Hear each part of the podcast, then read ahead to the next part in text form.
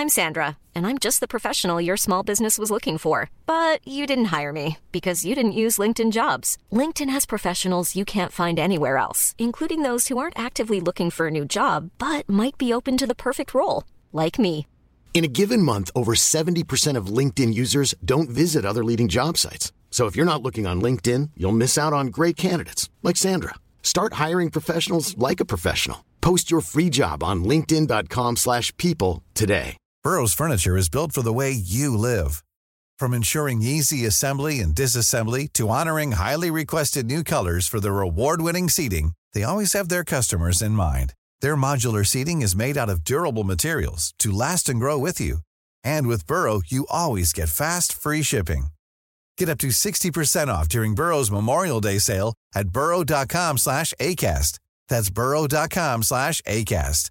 burrow dot com slash A cast. Cool fact, a crocodile can't stick out its tongue. Also, you can get health insurance for a month or just under a year in some states. United Healthcare short-term insurance plans, underwritten by Golden Rule Insurance Company, offer flexible, budget-friendly coverage for you. Learn more at U H one dot com. Do you like the show and want to help support us? Want us to stay ad-free? Do you want extra episodes every month? Then head over to patreon dot com slash nerd cave retro and become a Patreon supporter of this show.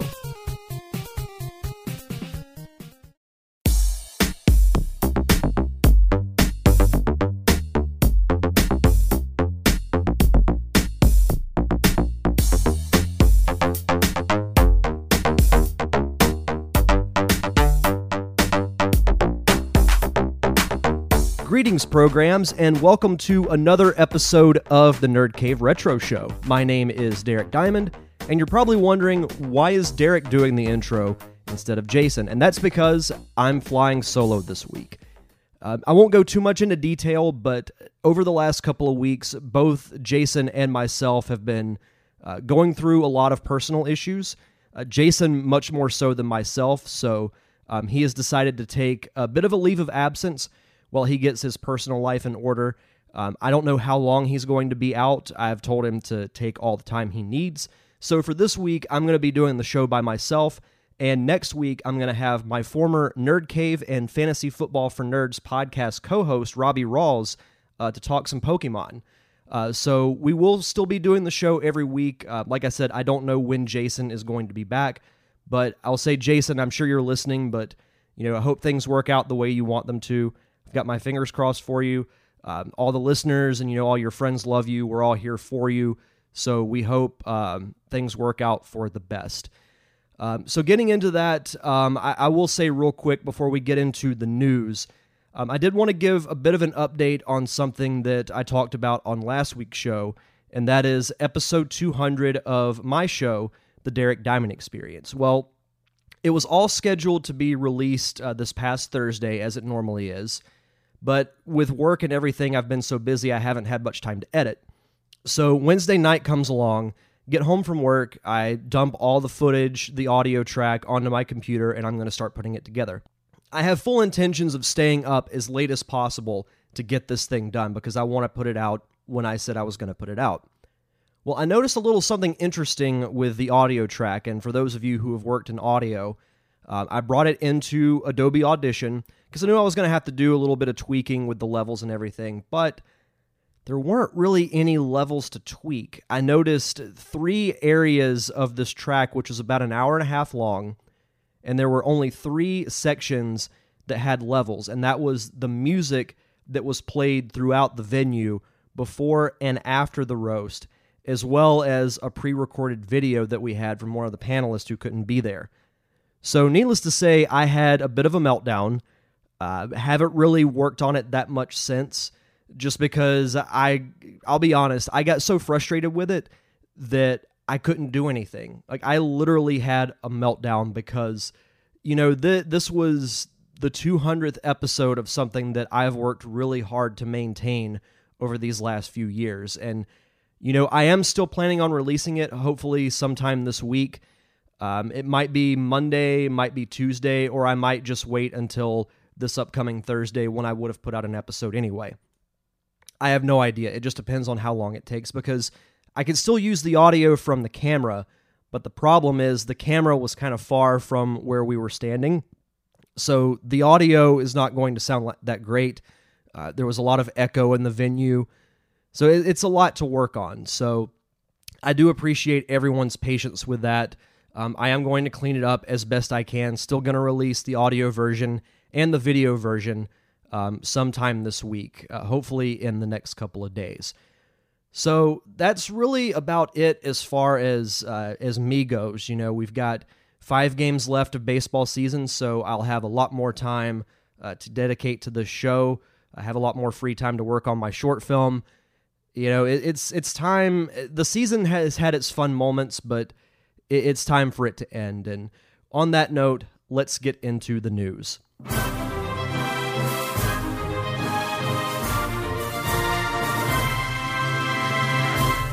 Our first story comes to us from Nintendo Life dot com. Use original cartridges on your S N E S Mini with this Classic two Magic attachment.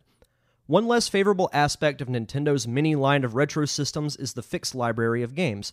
As fantastic as the collection is on the S N E S Classic Mini, some fans are admittedly disappointed by the closed state of the console, with no ability to update the device or download more games. The Classic two Magic is a simple S N E S Classic Mini attachment that enables users to play and add more games to Nintendo's small-sized hardware. Due out this September for sixty bucks, this device will allow you to dig out your old S N E S cartridges, install and then play them directly on your S N E S Mini with no region lock. And get this, there's also a U S B port that you can plug in a thumb drive uh, to, to install um, ROMs and everything on this uh, Classic two Magic. This actually sounds really cool. Uh, this would be something that I would probably do rather than try to hack the actual system, just because, you know, as I've mentioned in past episodes of the show, um, not really too big, never had my Xbox modded, don't want to mod the N E S or the S N E S. The only exception I would make is now that they're, you know, a little easier to find, I would potentially buy one and get it modded, get it hacked, uh, for that, but also still have the original one that's completely untouched. But, you know, for sixty bucks, if this thing's legit, and there is a video uh, that you can watch on this article, it looks legit, and I actually wouldn't mind picking up one of these. Our last story also comes to us from Nintendo Life dot com. This is one that really intrigued me. A Rare co-founder has no idea why Nintendo didn't buy the studio outright. And this is something that I've been seeing for years, but I'll get to that in a second. Rare co-founder Tim Stamper recently won the accolade of development legend at this year's Develop Awards, along with his brother Chris, and has now given his first interview since two thousand seven. One of the most interesting parts of the interview is Stamper's view on Rare's sale to Microsoft, and the question that seems to eternally be on everyone's lips, why didn't Nintendo snap up the studio beforehand? Nintendo owned almost half of the U K company, but for reasons unknown, never tried to buy them outright, despite the fact that the Stampers were clearly on the lookout for buyers. Uh, he says as to why Nintendo didn't step in and open up its checkbook, I have no idea why they didn't do that. I thought we were a good fit. And it kind of goes on to talk about uh, the sale to Microsoft uh, and some of the games that, you know, Rare made back in its heyday. Because I've said ever since this show has been in existence, some of the best Nintendo games of all time were made by Rare. You've got the Donkey Kong Country series, Banjo-Kazooie, GoldenEye, Perfect Dark, Diddy Kong Racing, Jet Force Gemini. You know, so many great games for the Nintendo sixty-four and the Super Nintendo, and then Rare just leaves and goes to Microsoft, and to me, hasn't really done anything of note since then. You know, they did the, the Banjo-Kazooie Nuts and Bolts game, which, you know, wasn't completely terrible, but it was so different than what made Banjo-Kazooie great that I felt like they just slapped that property on that game just to sell more titles. If it had just been a typical, you know, platformer slash vehicle building game, whatever you want to call it, um, you know, it probably wouldn't have sold as well. But had they made a true Banjo-Kazooie three, that would have been great, because really thinking about it as the years have gone by, I think that Banjo-Kazooie stands the test of time as arguably the greatest three D platformer ever made. I would put it up there with Mario sixty-four because it has the great balance of having a variety of worlds you can go to. You learn new things as you go on. Uh, the puzzles are great. The music is catchy. The story is good. You know, there are so many great properties that we haven't seen anything from as far as Rare goes. I still would love to see a sequel to Conker's Bad Fur Day.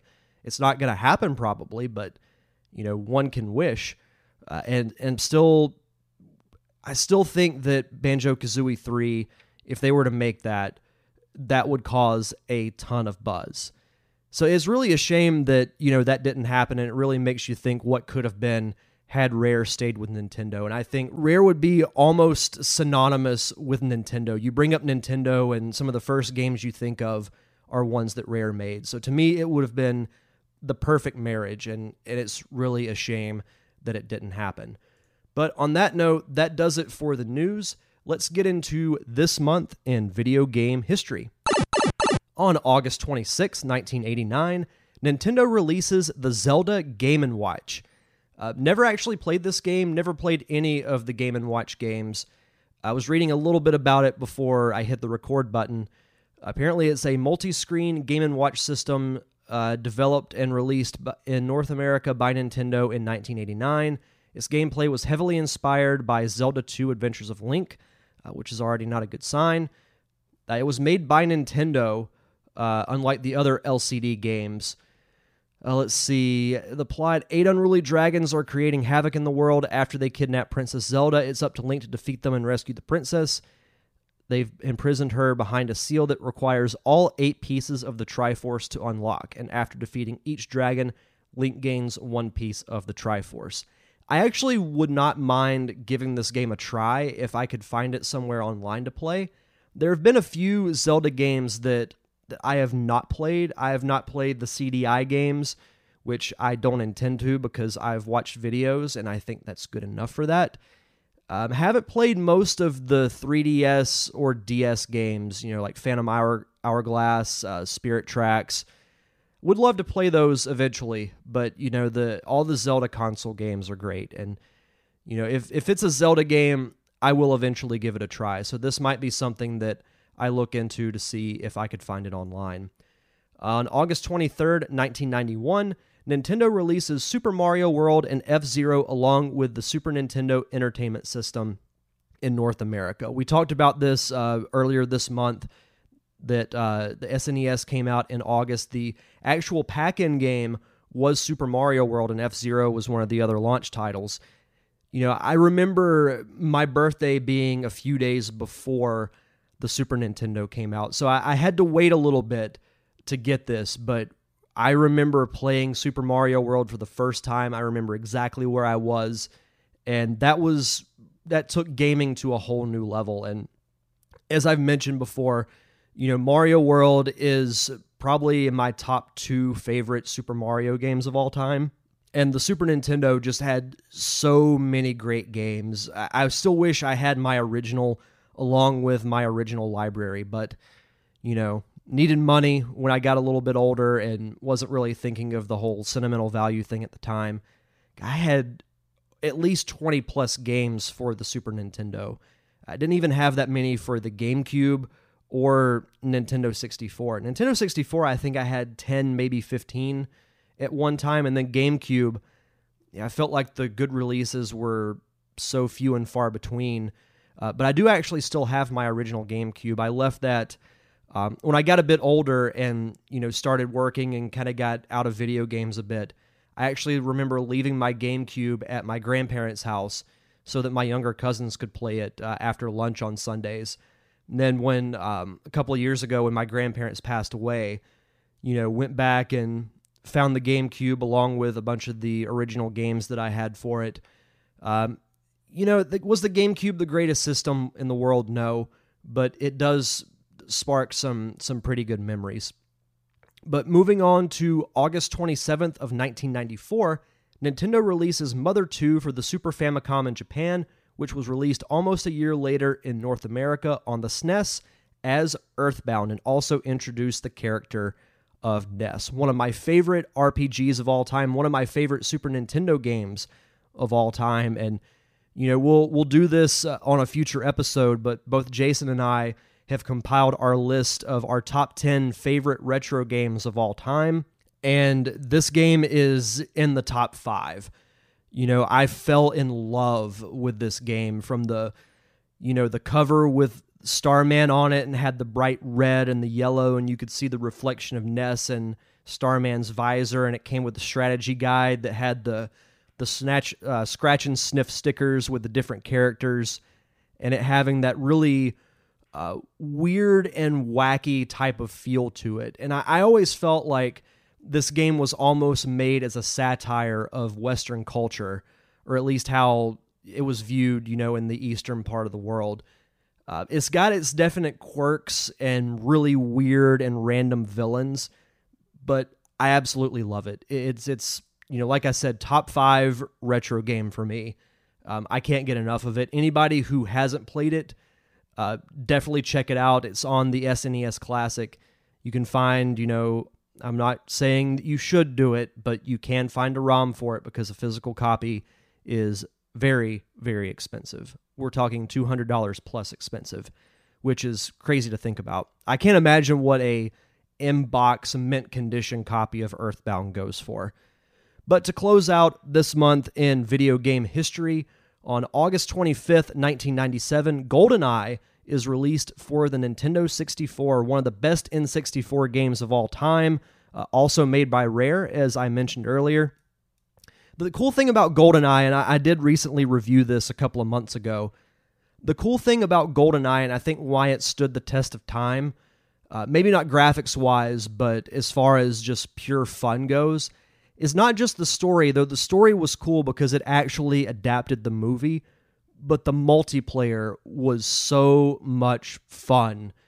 You know, growing up in that era, having friends over, you know, because this was kind of the precursor to the LAN parties, you know, when Halo came out for the Xbox when it launched. And, you know, we used to, on Friday and Saturday nights, we'd go over to a friend's house, bring the Xbox, bring a copy of Halo, and just hook all the consoles together and just crush some Doritos and Mountain Dew Code Red until the sun came up. But GoldenEye, you know, was similar. You know, that was a game that everybody had to have. Everybody loved playing the multiplayer. Um, I remember specifically in Nintendo Power, it would have the top ten best-selling Nintendo games. And when this game came out, it was number one for a long, long time. I want to say it was two-plus years that it was number one on that list. I can't remember what might have finally taken it, you know, from its number one spot. It may have been Conker's Bad Fur Day, but that was at the very end of the sixty-four, so I, I really don't know. But either way, GoldenEye, one of the best N sixty-four games of all time. Check it out. You can find a copy for a relatively good price online, or if you have a local retro gaming store. I actually went by uh, one earlier today and saw a copy of it for, I think, twenty, twenty-five bucks, and it was in really good condition. Um, it wasn't in box, but the actual cartridge was wrapped and in good condition. So um, definitely check it out. One of the best N sixty-four games of all time.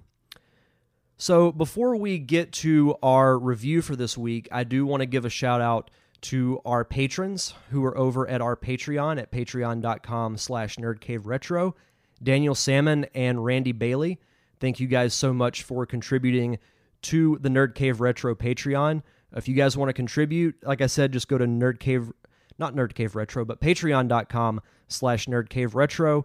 Um, there, we have different tiers uh, for different perks depending on how much you donate. But the important thing is if we can maintain our stretch goal of fifty dollars a month, then we will do an exclusive bonus episode for you guys. And you can check out our first one. This honestly, one of my top two or top three favorite episodes of this podcast, and that was myself, Jason, and Mister Wally Phelps doing an audio commentary for Super Mario Brothers the movie. Mom deserves the best, and there's no better place to shop for Mother's Day than Whole Foods Market. They're your destination for unbeatable savings. From premium gifts to show-stopping flowers and irresistible desserts, start by saving thirty-three percent with Prime on all body care and candles. Then get a fifteen-stem bunch of tulips for just nine ninety-nine each with Prime. Round out Mom's menu with festive rosé, irresistible berry chantilly cake, and more special treats. Come celebrate Mother's Day at Whole Foods Market. One size fits all seems like a good idea for clothes until you try them on. Same goes for healthcare. That's why United Healthcare offers flexible, budget-friendly coverage for medical, vision, dental, and more. Learn more at U H one dot com. That movie is so bad. You know, it, it, there are some movies that are so bad they have not redeeming qualities, but almost a fun factor to them. But this has none of those. It's just such a bad movie. And I think because that movie is so bad, it made the commentary so much fun. It was one of my favorite podcasting memories that I've ever had. So if you want to hear us do, you know, more audio commentaries or reviews, whether it be uh, gaming movies um, or even, you know, old T V shows, something retro related, if you want us to review it, uh, just go over to patreon.com slash nerdcaveretro. And check that out. But thank you once again, Daniel and Randy, for contributing. We appreciate it very, very much. So on that note, let's get into our review for this week.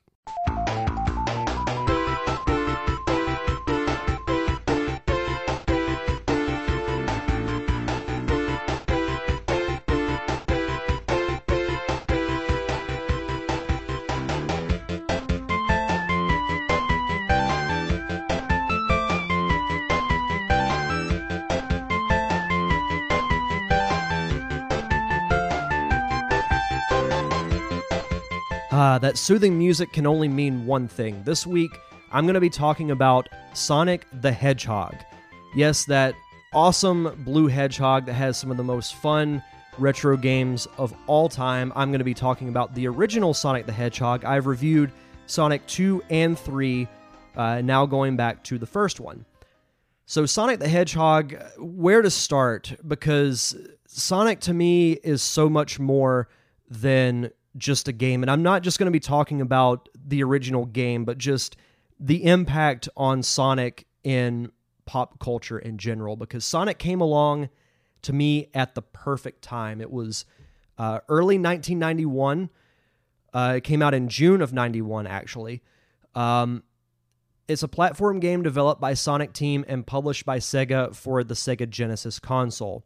The game features an anthropomorphic hedgehog named Sonic in a quest to defeat Doctor Robotnik, a scientist who has imprisoned animals and robots and stolen the magical Chaos Emeralds.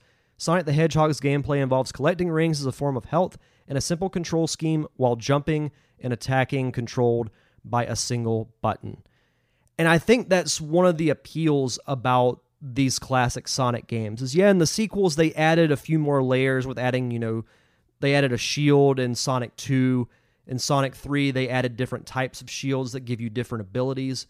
But really, when it comes down to it, the reason why I think these old games, the old Sonic games, are so successful is their simplicity. Sonic is a platformer, but it's a different type of platformer than Mario. With Mario, you're much more methodical. You're trying to get a power-up, you know, to make getting through the world a little bit easier. But with Sonic, you're just running to complete the level as fast as you can. And I don't know quite why it hasn't translated as well to three D. You know, when Sonic Adventure came out and really introduced the world to a three D Sonic. Now, I actually like the Sonic Adventure games, but it also added to me a bit too much of an objective to it. And I think that's why, you know, when Sonic Mania came out, Uh, a couple of years ago. That's why I love that game so much. That's a game I actually plan on reviewing uh, sooner rather than later. It kind of took it back to what made Sonic great, and that's just running through the various worlds, collecting rings, occasionally stopping to try to get a Chaos Emerald, and that's really about it. And you fight a boss at the end of each level. As I said, Sonic came along at the perfect time. You know, the S N E S uh, was about to come out. Uh, Mario was at that time even still regarded as the icon, the it character of Nintendo. Everybody knew who Mario was. And Sega, who was trying to compete with Nintendo at that time, they didn't have a mascot. So it, they went through a few different iterations. I think Sonic was a rabbit at one time, but they eventually settled on Sonic the Hedgehog. It says here, in nineteen ninety, Sega ordered its in-house development studio to develop a game featuring a mascot for the company. This was a position already held by the character Alex Kidd, but he was considered too similar to Mario and deemed unsatisfactory. Sega president wanted a character as iconic as Mickey Mouse. Sega had enough comp- Sega had competition with Nintendo, who was dominant at the time, and Sega wanted a foothold in the gaming industry. So basically, they went through various iterations. Uh, one actually did become another Sonic character, Mighty the Armadillo, but eventually they went to Sonic. And if you look at it, you know, Sonic really does stand out. He's a bright blue with bright red shoes. You look at him, and just his bright colors and everything makes him instantly pop, and he's noticeable. Now, I remember I didn't get into the Genesis until probably closer to the mid nineties. I, I knew of Sonic, but I was such a Nintendo fanboy at the time that I didn't want anything to do with any other console. But I eventually remember playing a Sega Genesis demo in Walmart, and they had, I think it was Sonic the Hedgehog three at the time. It might have been two, but I want to say it was three. And, you know, I fell in love with it because it was so different than Mario. So eventually I did get a Genesis, got Sonic one, two, three, Sonic and Knuckles. I, I dabbled a little bit into some other Sega games, but I didn't quite, you know, get into them like the Sonic series. And, you know, I'll be honest, there was a time where I was much more into Sonic than I was Mario, because I remember I was in a grocery store with my mom one day, and I saw a copy of the Sonic the Hedgehog comic book. It was issue number two, and I kept collecting it until issue, I think, one seventy-six, one seventy-seven, close to two hundred, and then I eventually just, you know, kind of fell out of it. Uh, but that that's kind of the impact that, you know, Sonic had on pop culture, because I don't remember Mario ever having his own comic series.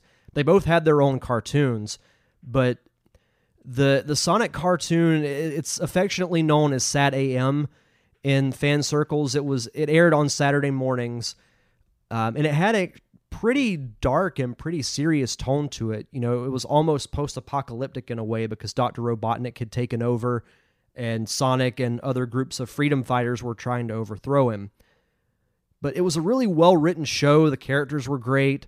And unfortunately, it ended on a cliffhanger and was canceled because of a little-known show that was also airing at that time called The Mighty Morphin Power Rangers. So it was really unfortunate, but what's cool is when the show eventually came out on D V D, they had an interview with one of the writers from the show, and he actually explained what was going to happen in season three, which would have introduced Knuckles, would have featured Tails as more of a prominent character. You know, so it was a shame that didn't happen. Um, but Sonic has always had, you know, a pretty big impact, especially in the nineties. You know, it, it, he's kind of fallen off a little bit because the three D games aren't as good. But I'm also curious to see what happens when this movie comes out. I don't expect it to be that great, but I think it will at least create a little bit of buzz for Sonic. But um, kind of going back to the original game, it's a it's a good game. It's regarded, it was well received by critics, and it was later considered one of the greatest video games of all time, with praise given to its visuals, audio, and gameplay. I do agree with that. I think it was a great foundation for what the Sonic games were to become in its sequels. But I actually think Sonic two and three are better than Sonic one. That being said, it's still a great game. You know, it, it has such iconic visuals and music, you know, with the Green Hill theme that you heard earlier. Um, it, it's, it's a fun game. It, it really is. And I, I will say, um, this is actually the only two D Sonic game that I have not beat. I never went back and beat the original game. I've beat, you know, two not too long ago, beat three um, when it was still, you know, considered new. Same thing with Sonic and Knuckles, and Sonic three and Knuckles took quite a while to beat, but um, did eventually do that. Uh, but never beat Sonic one. But it's it's still a very, very good game. And something that I've been saying, uh, I said this when I reviewed two and three, is that, you know, those games are great, but they would not have been great without the first one. You know, it did a great job of laying the foundation for what the Sonic series was to become, you know, from the the catchy music. And that's something that's great about Sonic, and I will actually give this to Sonic over Mario. The music in all the games are so good. I actually caught myself listening to the Sonic Mania soundtrack the other day. Uh, it's just so catchy. All the songs fit their environments, and there's really not one that I can say is that bad. You know, it's, it's sometimes things just work, and with the music, it definitely works. So, you know, I, I will say that this may not be much of a review for uh, the original Sonic game, because much like Jason and I did with The Legend of Zelda, it was more of a reflection of the series as a whole. And I, I just kind of wanted to give my thoughts on, you know, this game, because it, it, it was important, not just with the Sonic franchise, but with gaming in general, because the whole Nintendo-Sega rivalry in the nineties defined gaming and brought it to a new level, uh, brought it to a new generation, and is still, to me, the greatest era of video games. And I know some might argue that the greatest era of gaming is now, or it might have been ten years ago, but to me, the big story of video gaming will always be the early to mid-nineties with Nintendo versus Sega, because Sonic was really the only thing that rivaled Mario at that time, because Nintendo was so untouchable because of the N E S, and then when the S N E S came out, that brought things to a whole different level. But with Sonic, you know, it offered that alternative to those who maybe weren't as big of fans of Mario or Zelda or any of the other franchises. The, the only thing that, to me, was Sega's undoing is that it didn't really have any depth outside of Sonic. Because with Nintendo, you didn't just have Mario, you had Zelda, Metroid, uh, Star Fox, F-Zero, so many other great franchises to complement their systems. But with Sega, the only thing you think of is Sonic. And they did a few spin-off games. You know, they did Knuckles Chaotix. Um, they did a Doctor Robotnik game that I think was similar to Tetris. But, you know, it just didn't, it didn't work in the long term. Um, even now, you know, Mario made a great transition to three D with Mario sixty-four, and Sonic didn't. You know, I like I said, I still like Sonic Adventures one and two, but they don't they don't hold a candle to the traditional two D side-scrolling games where all you have to do is just run through each world as fast as you can, listening to catchy music, and you occasionally stop to get a Chaos Emerald. So, you know, I I do wish that Sonic would make more of a comeback. I don't know how that's going to happen. I haven't played the last couple of three D games just because they haven't really interested me. I think if Sonic is going to stay in the limelight, I think it needs to stay in the two D side-scrolling genre. I mean, you can do one. I think they did Sonic four uh, as a digital download that had newer-looking graphics.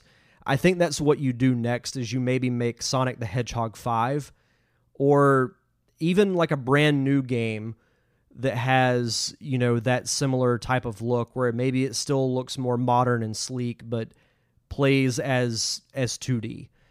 You know, I I just think that's the best way to go. That's what's in Sonic's wheelhouse, and that's what needs to stay for Sonic. So hopefully you guys, um, I, well, real quick, um, if I were to give this game um, a number score, I would give it probably a solid, I'd give it a solid eight out of ten. You know, I, I like the other games better, but this game provided a great foundation for what was to become, you know, one of the greatest franchises during the nineties, Sonic the Hedgehog. So I know this wasn't really much of a review for the um, actual game itself, but I wanted to do more of a reflection of just the entire franchise. And it's one that I've loved since I was a kid, and I would love to see make a comeback and do more consistently good games and things like that. So um, I believe that's going to do it for this week's show. Um, I did want to read one piece of listener email real quick. Uh, this comes to us from Josh Marshall, who um, actually uh, went to the same high school as me. I went to high school with his brother um, and actually filmed his wedding a few years ago. Jason and Derek, loved the show, guys. Wanted to take a sec and tell you guys about another podcast that I think you guys would both enjoy. It's by Wondery and called Business Wars. There's an episode, four to five shows, that looks at Nintendo versus PlayStation. It takes a look way back to the beginning of both companies and the battle they had throughout the years. Hope you both check it out. Well, first of all, thank you for listening to the show. Um, I'll definitely have to check that out because, you know, I mentioned Nintendo versus Sega, but when Sony came along with the PlayStation, that changed things too. So I'll definitely have to make a note and check that out uh, sometime in the next couple of weeks. So once again, hopefully you guys uh, enjoyed this episode. I know it's a bit of a shorter one because I'm here by myself, but next week I will have my good friend, Mister Robbie Rawls, Uh, making his podcasting return, and we are going to be reviewing Pokemon Gold, Silver, and Crystal for the Game Boy. So all you Pokemon fanatics, definitely check it out. I know Robbie's a huge Pokemon fan. Uh, side story, a few years ago, um, actually, it might have been two years ago, um, he actually met this girl playing Pokemon Go, and they are now husband and wife. So it's a really cool story. Um, But Robbie's going to be on next week to talk Pokemon. Uh, hopefully you guys enjoy it. If you want to follow the show on social media, you can follow us on Instagram and Twitter at NerdCaveRetro. You can follow Jason at JFunktastic and myself at Derek underscore Diamond. You can email us at NerdCaveRetro at gmail dot com. Visit our website, nerdcaveretro dot com, and check us out on Facebook at facebook dot com slash nerdcaveretro. And in closing, may the way of the hero lead to the Triforce.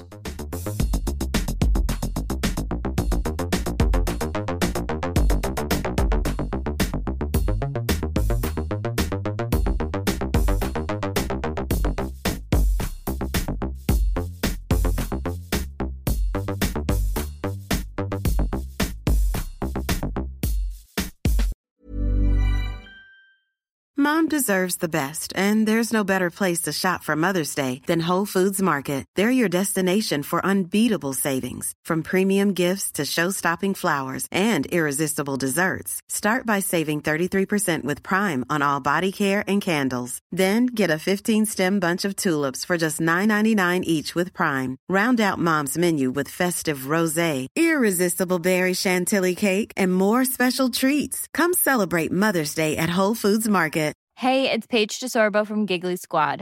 High quality fashion without the price tag. Say hello to Quince. I'm snagging high-end essentials like cozy cashmere sweaters, sleek leather jackets, fine jewelry, and so much more. With Quince being fifty to eighty percent less than similar brands.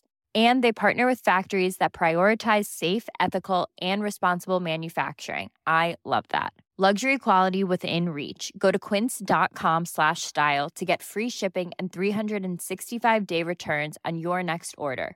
Quince dot com slash style.